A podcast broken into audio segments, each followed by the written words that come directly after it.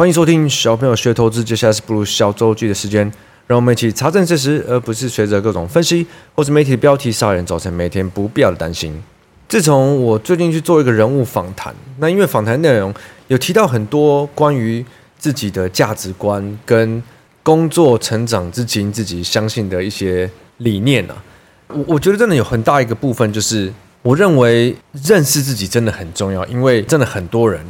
不够认识自己。那像我的话，我很早期就知道，就理解我自己不是一个特别努力的人。我比较是喜欢走一些捷径，耍一些小聪明，做最少事情，并且试着得到最大的效率。可能在学生时期就大概理解自己是这种这种个性，但同时间我又很怕自己呃没有在进步，没有在成长，所以我就很习惯的会一直试着把自己去放到一个会让自己成长的环境。就例如说以前学生时期在学。语文的时候，我就把自己放到一个可以把语文学得更好的环境。那不管是在运动啊，或者是工作，都是把自己放在一个好像比自己高一两个层次的环境中，所以你可以被迫着被环境跟环境中这些人拉着成长。其实你看现在社群媒体上，你可以看到很多那种呃教大家你要怎么成为成功的人呐、你要怎么努力呀、你要怎么怎么做的。这些影片呐、啊，或者是书籍，其实超多的。但我从以前就很不喜欢看心灵鸡汤的书，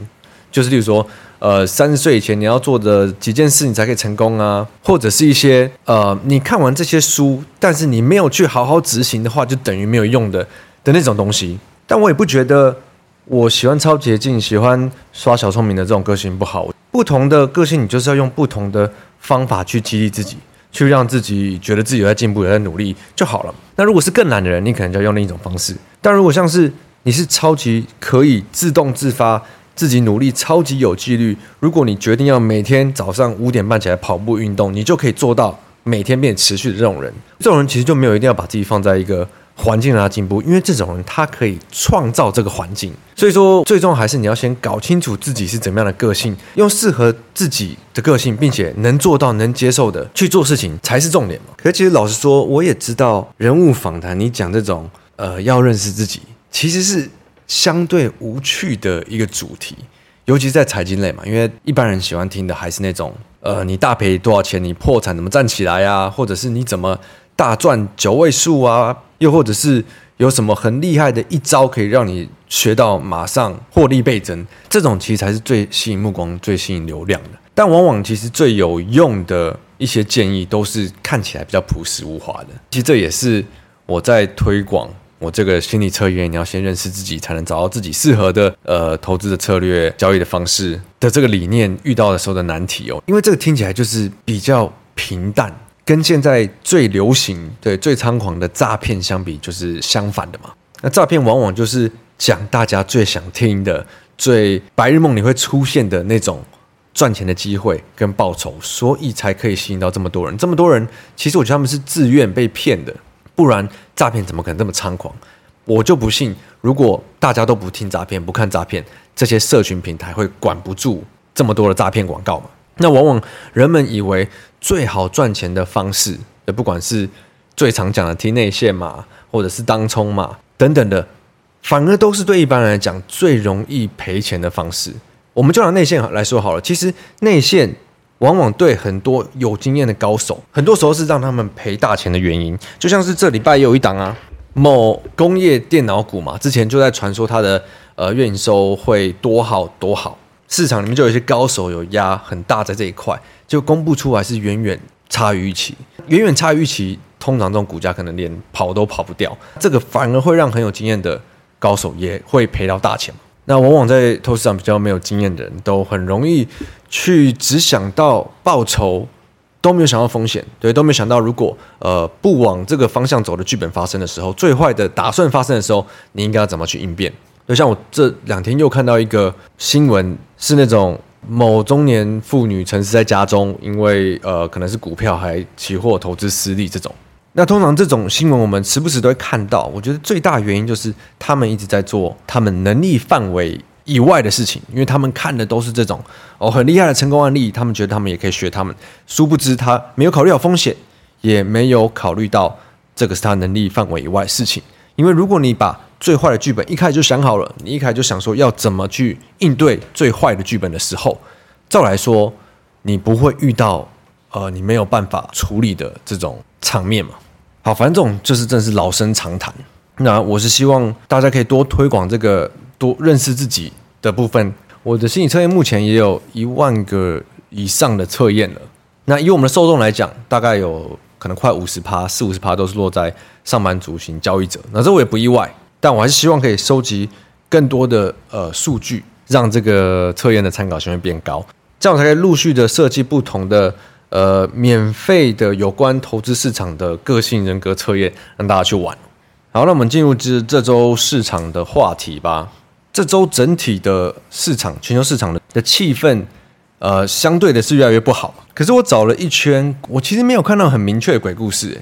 我们前几周陆续在讲的嘛，美国国债被降平，呃，之前日本可能要升息，但好像市场都没有在琢磨更多，反而是这周市场把下跌的原因又放回通膨的数据上去了。好，不管是这周公布的 CPI 数据跟预期差不多，还是联准会够不够鹰？我觉得通膨跟升息的议题已经尾声到根本，我根本不愿意花时间去谈这件事情了，因为它就是一个 non-event 嘛。这个东西再丢出来，其实我觉得市场也已经没有感觉了。觉得你要硬把鬼故事是去讲美国被降评这件事，我可能还比较可以接受哦。所以我自己看起来感觉比较像是美国市场的气氛越来越差，可是市场找不到鬼故事可以讲。很妙的是，每次看回来都是一样的。我们年初市场一直涨，气氛非常好，然后全部的鬼故事连发，对，一直连发，一直连发，一个还没讲完就补上下一个，就是一直连发的感觉，然后一直围绕在经济要衰退。现在呢，市场感觉涨不太动，涨多了开始回档了，找不到明确的鬼故事。而且我觉得最可怕的是，我们去看很多那种经济学家的说法，或者是我们记得上周讲的。哎，还是上上周啊，大摩的威尔森哥不是认错吗？我这周还有看到一个华顿商学院的财经教授，之前是一直在警告美国经济可能衰退哦，但他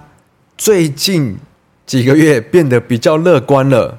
乐观的理由是什么？我最喜欢看这理由。他转乐观的理由是因为企业获利击败预期，越来越多的个股开始参与上涨行情。啊，你这不就是因为涨了，所以你转乐观了吗？所以说来说去，散户最喜欢看的分析师，这些所谓的金融财经的专家，其实真的大部分都是看涨跌在说话嘛，看空看空看空，然后现在涨了四十趴五十趴的指数哦，指数涨四五十趴是很可怕的哦，在最近的一个多月，全部陆续的翻多，但是市场开始涨不动了。我还看到一个新闻，给出个数据是，呃，讲美股虽然近近最近拉回，投资人却未动摇。上周股票型的基金，呃，依旧流入四十八亿美金。我其实我是不知道这个数字大还是不大了。可是你不觉得听到虽然拉回，但是投资人就散户们没有动摇，持续买进的这句话听起来就有点恐怖吗？就像是，呃，我觉得很多人应该都有看哦，呃，小台子棋的。那个有一幅图嘛，不就是红棒绿棒的那个反指标的准度，真的是准到有点吓人的程度。所以说我觉得光是对照一二季上涨的行情跟市场给出来的讲法鬼故事，跟现在市场的反反应，然后市场的说法又是相反，就让我在这几周就陆续觉得好像没没什么理由再看得更乐观了。那其实我一直想示范的就是。你不用真的去分析很多总经，或者是去追很多数据，或者是每天在那边盯着呃美股晚上那边看，呃每个人也是可以用很正常的一般的逻辑去推论现在市场的方向，比较大的几率它有可能会往哪边走。那我也很爱讲，像我们一般人，对，我们都是散户，其实第一你没有。需要每天去分析，或是每每天去解读市场动向的这个必要，你没有，这不是你的工作。第二，你可能没时间，你也不想去花呃过多的时间在研究市场的基本面状况、个股状况跟更多的细节。对，你有更重要的生活要过，小孩要顾，家人要陪。那如果你越是这样的人，你越应该去做的就是用基本简单的逻辑去了解市场的方向，跟去抓到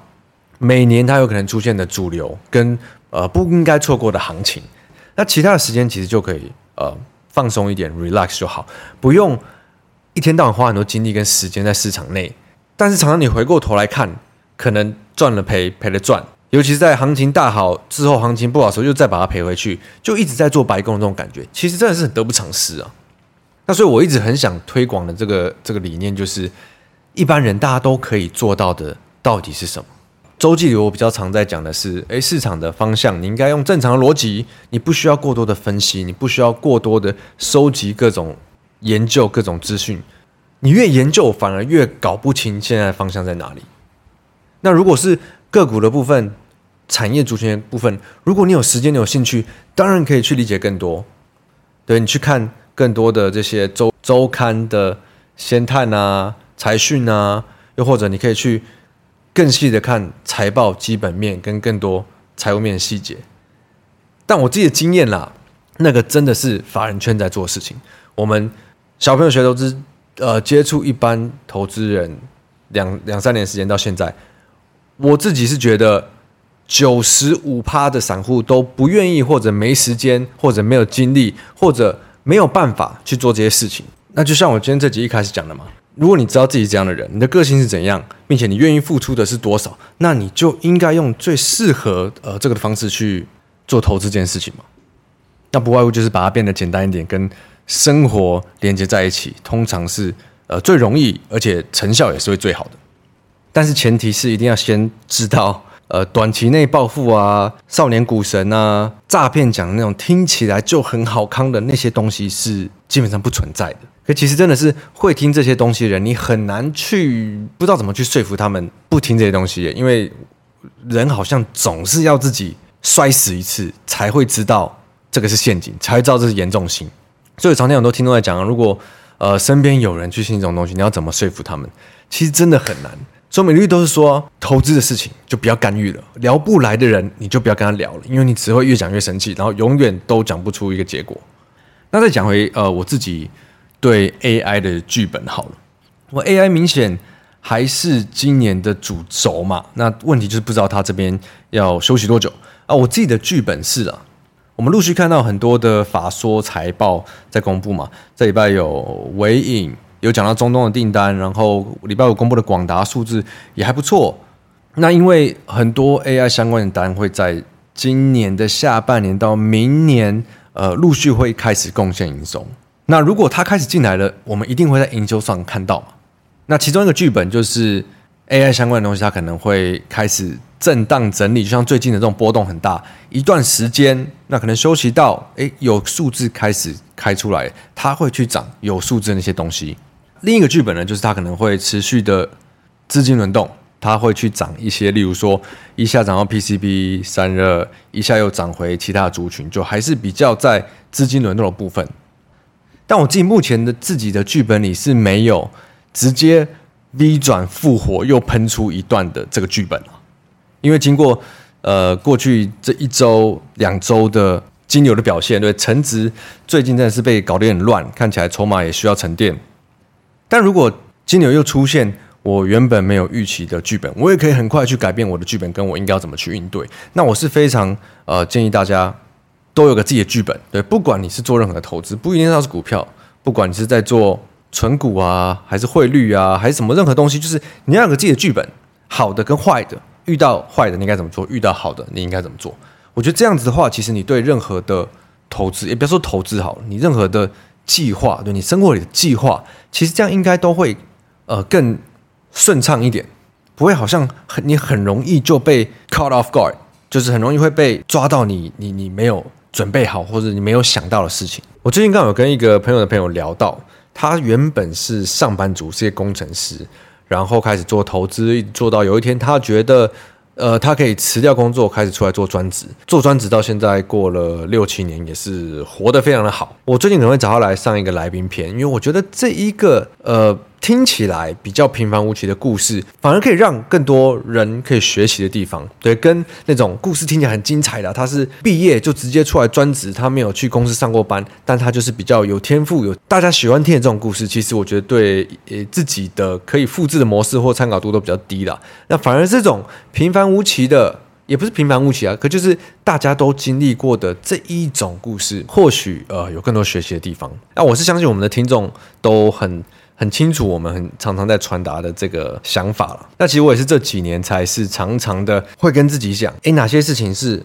我现在能力可以做到的，我可以做得更好的，而不是我想去学一个，诶，离我能力还有点远，我我现在做可能会先摔倒的。那会先摔倒是，我觉得我们年轻的时候可能很多人都做过了。如果你已经做过了，现在还一直重复在摔倒，那不是你就陷入了呃，我们上个来宾篇心理医生讲的，持续在犯着自己没有意识到的错误的事情吗？还是其实是不是年纪越大就更更实在、更实际一点了？是已经过了做白日梦的年纪，才会像变成我这样讲话？好，那或许是这样吧。那就祝大家周末愉快，Happy 我们下周见。我是布鲁，拜拜。